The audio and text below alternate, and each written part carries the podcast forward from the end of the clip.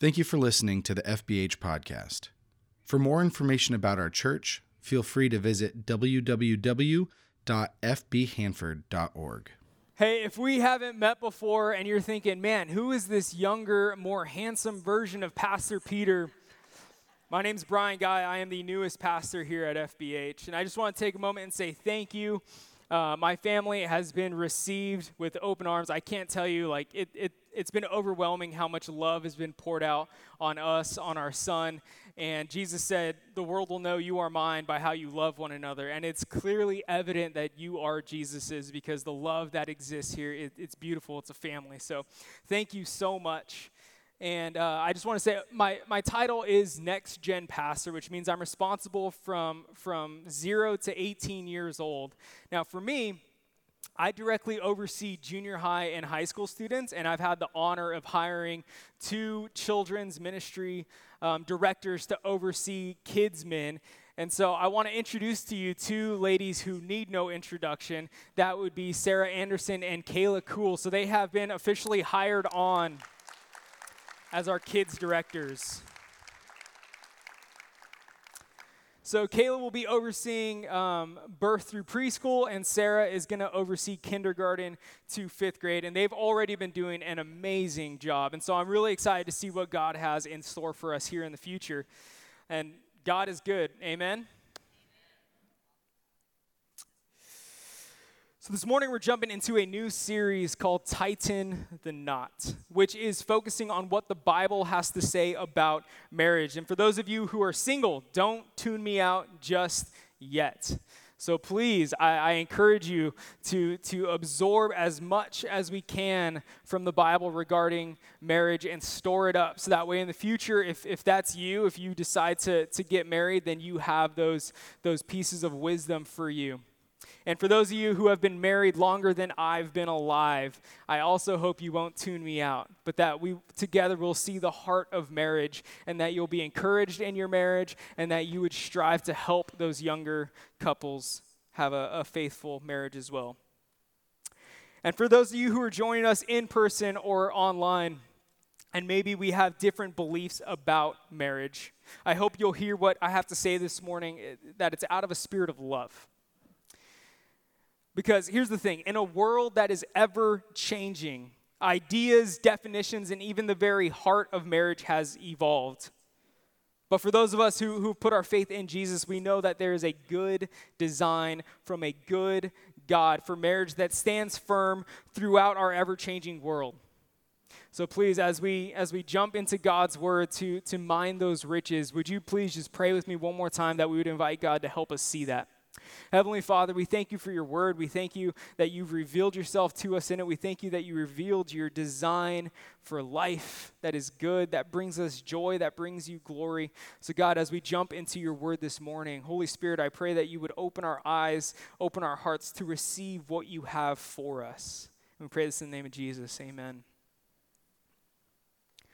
So it was spring break of 2015, and I'm laying on the floor in an upstairs Sunday school room that does not have air conditioning. That it's above the church that we would take our high school students to for our Mexico mission trip. And it's late at night. I'm laying there, and the boys like to have pillow talk before they go to bed. So they're talking about their day, what they experienced. They, they're talking about the people they met. And then, of course, they start talking about their crushes, the girls that they like. And it was only a matter of time until they directed the conversation toward me. Because while I'm laying there in, in the room with the high school boys, next door is my now wife, but at the time my girlfriend, who's with the high school girls. And they, they direct it toward me and they go, Hey, Brian, do you think you're going to get married?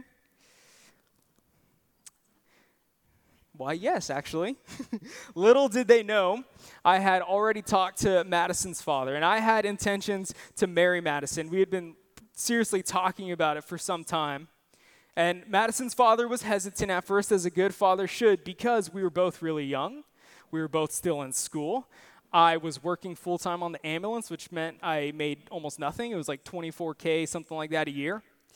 So it was, it was valid to be a little concerned. So as I'm laying as I'm laying on the floor talking to these high school boys about relationships and talking to them about marriage, one of our students, his name is Jedediah Scott, he turns to me and says, You're not down to get engaged this week. You're not down to propose to Madison this week. Quickest way to get me to do something is to challenge me on it.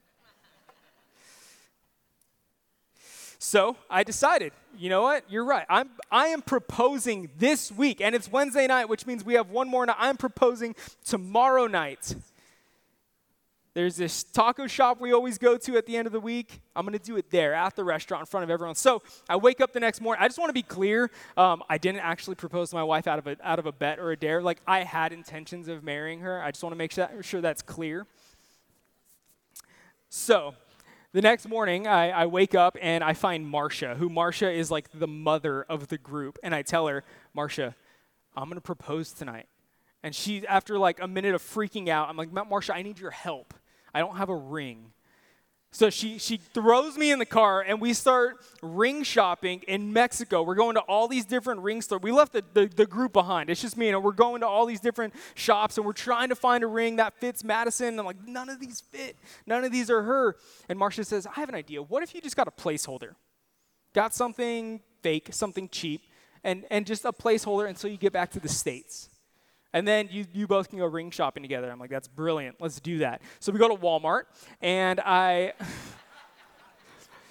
I get this, this like $10 ring. And it clearly is not going to be her permanent engagement ring. It's way too big. It has these, these hearts on the top, which I knew she wouldn't like, but it's just a placeholder. So I get the ring. I'm all set. That night, we go to the restaurant, and I stand up, in front of everybody. I'm like, hey, can I have your attention, please? In front of the entire restaurant. And I start talking about our group and how impressed I am with their hard work and all that I saw God doing through them. And then I said, There's a specific person I'm impressed with. And so I bring Madison up and I'm telling everyone why I was impressed with Madison. And then I turn and I start talking to Madison directly. And you can see it. There's a video. She's like freaking out, like, What's going on? Because she doesn't like to be in the spotlight. So I'm telling her all the things that I love about her. And then I get down on a knee and I ask her to marry me. And she says yes. And the entire restaurant just erupts in applause. Everyone is so excited. So we get back to the States. And a few months later, we start premarital counseling. And part of our premarital counseling uh, was taking pre, uh, personality assessments. and I remember sitting down in Pastor Ed's office, and he was baffled. I think he looked us in the eyes and was shocked and said, How do you two function? I'm sorry? And he's serious. How, how does this relationship work? I'm like, what? Can you explain more? And he's like, you are complete opposites. Like normally there's a little overlap, and that's you know that helps bring people together. You you two are opposites. We took the Myers Briggs test. That was one of them. Was Myers Briggs, and my results were ESTJ, and Madison was INFP. And if you're like that means nothing to me, that's okay. Just know there's four categories, and in those four categories there's two options. So option one, I was extrovert, she was introvert. I was sensing, she was intuition. I, uh, I was thinking, she was feeling. I was judging, she was perceiving. Complete opposites. And later on, uh, later on in our marriage, we took the Enneagram to figure out what, okay, what numbers do we relate to? I relate to an eight, she relates to a nine. If you know anything about that, it's like, what? That, that should not work. So, looking back on it, premarital counseling with Pastor Ed was foreshadowing to some of the problems I would have later in marriage. My wife and I, we have a wonderful marriage. And I say wonderful, I don't say perfect. We have a wonderful marriage. And so, what I mean by our premarital counseling was foreshadowing is that my personality type initially pushed back against the very heart of marriage. So, this morning we're going to be in the book of Ephesians. And since we aren't studying the book of Ephesians, I'm not going to go into great detail about it. But I do want to say this the first half of Ephesians is very heavy on okay, what do we believe? What is the, res- the spiritual reality that we've experienced? And the last half of Ephesians is okay, how do we live that out? As Christians, as followers of Jesus, what does it look like to live a life that is honoring to God in this world? And starting in chapter 4, Paul is telling them, and he's telling us today, that there is a right way to live. A way that is designed and gifted to us from God. Like that's why we see in, ch- in chapter 4, verse 1, Paul writes, Live a life worthy of the calling that you have received. He says in chapter 5, verse 2, Walk in the way of love and later on in 15 and 16, he says, Be very careful then how you live, not as unwise, but as wise. There is a right way to live that is good and pleasing to God. And there is a wrong way to live that is displeasing to God that often leads us down paths toward hurt and toward pain. And the wrong way usually takes something good that God designed and just twists it and manipulates it just a little bit. So it still functions, but not as God intended. And here's the thing not everyone can see that God's design is good. It's only when a person has been renewed by the Spirit of God that we can see the beauty in God's design for marriage and strive after it. That's why we see Paul writes in, in chapter 5, verse, verses 8 through 10, he says, For you were once darkness, but now you are light in the Lord. Live as children of light. For the fruit of the light consists in all goodness, righteousness, and truth, and find out what pleases the Lord. So, church, this morning we're going to try to find out what pleases the Lord when it comes to marriage. If you have your Bibles, like I said, we're going to be in Ephesians. We're going to be in Ephesians chapter 5, verses 22 to 31. We're going to take it as a whole unit. So if you're not familiar, if you don't know where Ephesians is, just open up to the front of your Bible. You'll see a table of contents. You'll see two major headings. First one is the Old Testament and then New Testament. Old Testament is everything before Jesus came. New Testament is Jesus' life and the start of the church. Ephesians is going to be in the New Testament. And when you get there, those larger numbers are the chapters, smaller numbers are the verses. So we're focusing in, like I said, on 22 to 31. We're taking it as a, as a whole unit.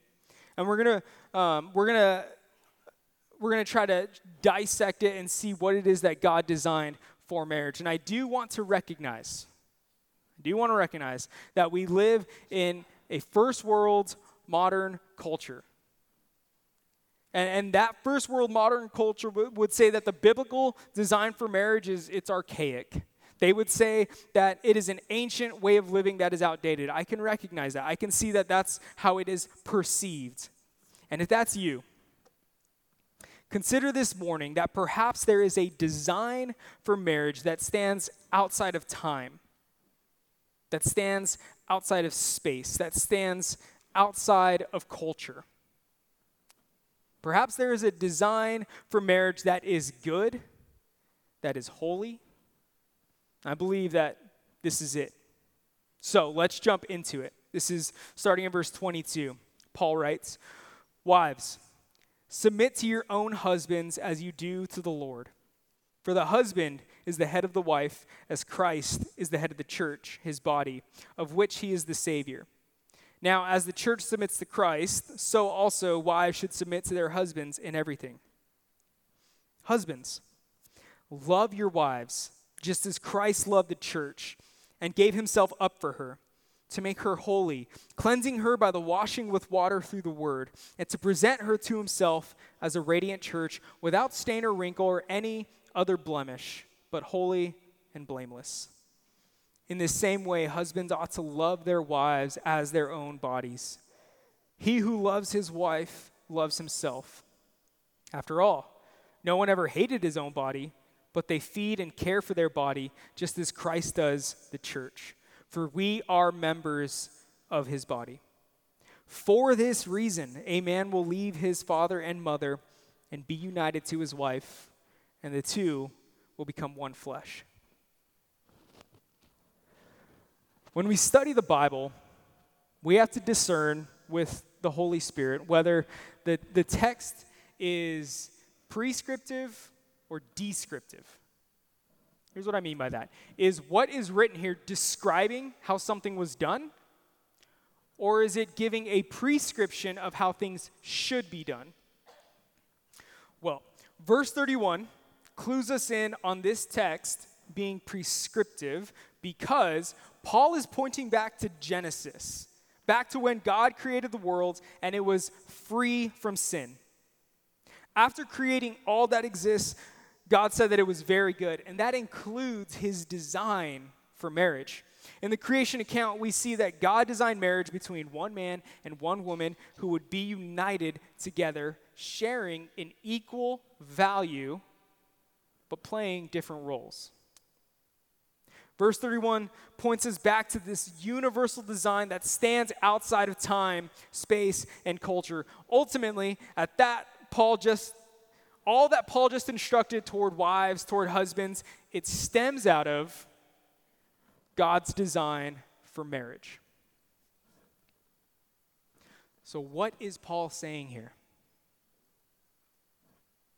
Well, there's the explicit instructions, but we got to understand all of that is stemming out of the heart of marriage. So, what are the explicit instructions? First, he says, Wives, submit to your husbands. Now, let's be absolutely clear here. This is not misogyny. Look at the text. It does not say, Women, submit to men because you are less than. It's not what it says. What does it say? Wives, submit to your husbands. That's in the plural. Let's break it down into the singular. Wife, submit to your husband. It's an individual act towards someone you love. That's the first instruction. The second one, Paul wrote, Husbands, love your wives. Men love instructions and clarity, right? That's probably why Paul gives husbands twice as much instructions as wives. I can just imagine someone raising their hand. Um, yes, yes. So, how much are we supposed to love our wives? In which case, Paul says, as much as Christ loves the church. And in case you forgot, Christ loved the church so much that he, he died for her. And in case that's too hard for us to comprehend, love your wives as much as you love yourself. This is, is honestly one of the, the most con- convicting passages in the Bible for me. And let me explain why so you don't think I have a horrible marriage. Do you remember when I said that sitting down in Pastor Ed's office and going over our personality traits was foreshadowing to the struggles that Madison and I would have in our marriage? Really, it, it was the struggles I would have in our marriage. You see, instinctually, I, I'm independent. I'm self-reliant. That's my instinct is to go toward that. I don't really I don't want to rely on anyone to to help me complete my tasks. I don't want to rely on anyone for my safety. I don't want to rely on anyone for any help in general. I just I'm independent. I want to do it myself. And when I'm on a team, I work on what I need to work on, and I, am confident, okay, I can do this. I'm going to do it well. I'm going to get it done. And I'm trusting that you're going to do your role, do your job, do it well, that's my instinct. That's my default. So, how did that manifest early on in my marriage? Well, um, at night, when my wife and I would get ready for bed, I would brush my teeth, I would go get a glass of water, I would grab my phone off the couch, I would jump in bed, and Madison would ask, Oh, did you grab my phone? No. Why not? It was sitting right next to yours. Well, that's your phone. I thought you would go get it. That was a mistake. Another example. We, we would be in, or she would be in bed, and I'd be crawling into bed, and she would very kindly say, Sweetie, will, will you go get me a glass of water? And then just, you could see the frustration on my face because for me, it's the downfall of my personality. I'm thinking, I just spent 15 minutes getting ready for bed. What, what, was, what was happening during that time? You could have gotten water. What, I know now that those are mistakes. Well, I'm still learning, but those are mistakes I'm working on. And for some reason, nighttime is, is when my, my worst personality traits come out, apparently. But oftentimes, we're, here's the thing we're so used to going through the motions every day that we forget the heart of marriage. We forget it.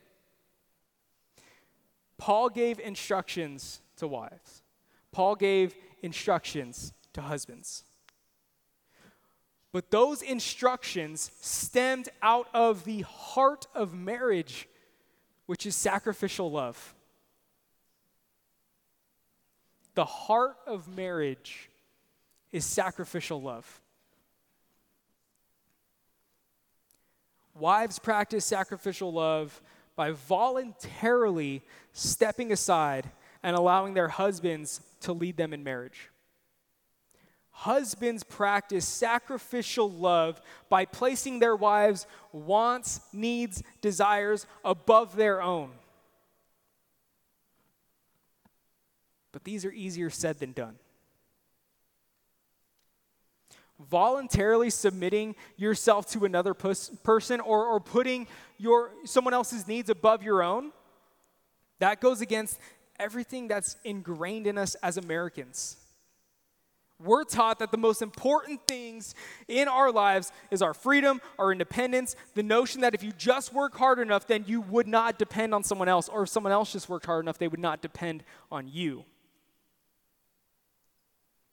As Christians, the most important thing in our lives is Jesus. And living a life of sacrificial love just like he did. Voluntarily submitting yourself to your husband is an act of sacrificial love. Placing your wife's wants and needs before your own is an act of sacrificial love.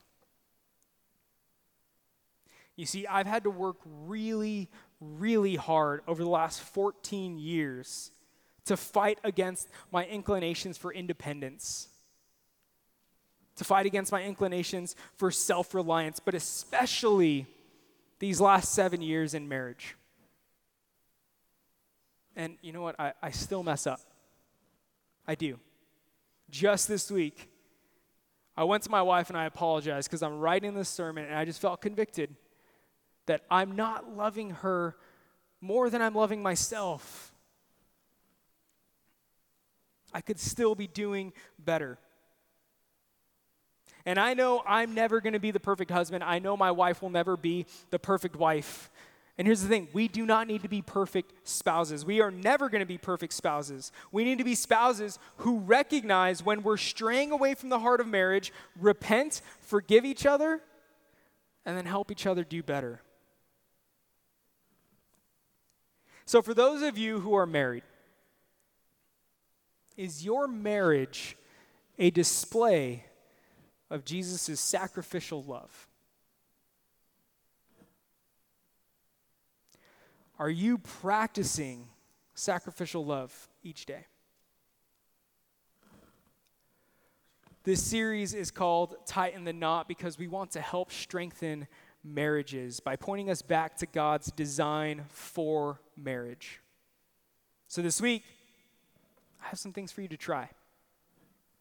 Let's start with the singles. If you are single, and by single, I just mean unmarried. So maybe you have a boyfriend or girlfriend, or maybe you don't have a boyfriend or girlfriend. If, if you're unmarried, I want you to reflect on who in your life has been a beautiful display of God's sacrificial love in their marriage. Now, don't stop there. That's step one. Step two, reach out to them. So if, if you're a man, reach out to the husband. If you're a woman, reach out to the wife and just ask, hey, could we grab lunch this week? Or coffee? Could we just spend some time together? And when you are hanging out together, just talk to them about marriage. Hear their story. Learn from them. What is it that is going well? And, and are, is there anything that you, any observations you can make about how in the future you could implement that in your marriage? It's not too early to start doing that. All right, married folks. This may feel a little uncomfortable, but have an honest conversation with your spouse this week.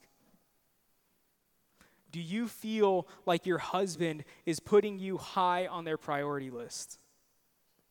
Are they caring for you like they care for themselves? Do you feel like your wife is, is willfully allowing you to lead in your marriage? Do you feel like she's respecting you as a leader? Now, two things with this. First, this conversation needs to be done in love. This is not the time to pull out your long list of everything that your spouse does wrong and just list it off. Oh, you don't do this, you don't do this, you don't do this. That's not what this is. This is an honest conversation getting to the root, the heart of marriage. The second thing with this, we have to put on our big boy pants and our big girl pants and be able to hear what our spouse has to say to us. And understand that maybe there's one or two things that, that they feel we can be doing better. That does not negate the thousands of things that we're doing right. Because it's easy to, to hear the one thing we're doing wrong and think that, oh man, we're everything we do. No, it's just this one area we can work together on to improve. It doesn't negate everything else we've done. You see, we're trying to strengthen our unity, and sometimes that means we need to get stretched a little bit. Now, after that exercise, if you feel like, man, our marriage is strong, it's firm, it's rooted in that sacrificial love, then seek out a newly married couple to mentor. Proverbs 27 17 says, As iron sharpens iron, so one person sharpens another. allow me, if you would, to adjust it a little bit to fit our context. As iron sharpens iron, so one marriage sharpens another. You have so much wisdom and counsel to share with younger couples. If you're thinking to yourself, I don't know anyone, I don't know anyone who just got married that goes to FBH. Do you know Pastor Jeff? Talk to him. He's the connections pastor. Say, hey, you know, me and Madison, we're, we're feeling like our, our, our marriage is pretty strong. We'd love to pour into to a young married couple. Could you put us in contact? And vice versa. If you're a young married couple and you're like, man, we, I mean, we could just definitely use some godly wisdom, then reach out to Pastor Jeff and put that on his radar. We're all trying to grow in love. Sometimes that means speaking up a little bit.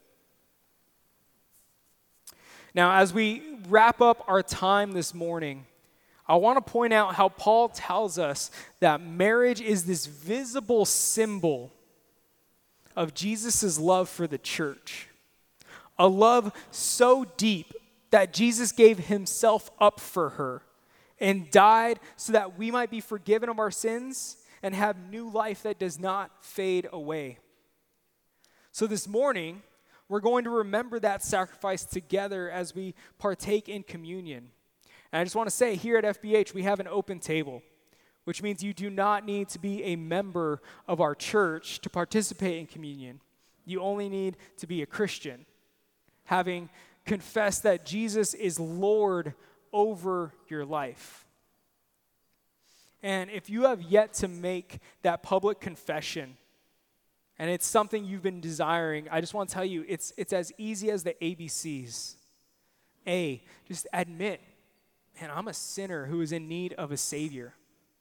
B, believe that Jesus is that one and only Savior who died to atone for your sins and resurrected three days later, sealing the promise that you too will have everlasting life.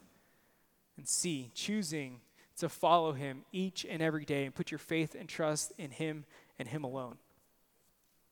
So if that's you this morning, whether whether in person or online, and you feel the need like I need to pray that prayer, then I want to encourage you to pray it with me right now and make that public confession that Jesus is Lord over my life before we take communion so that you can participate in your first communion.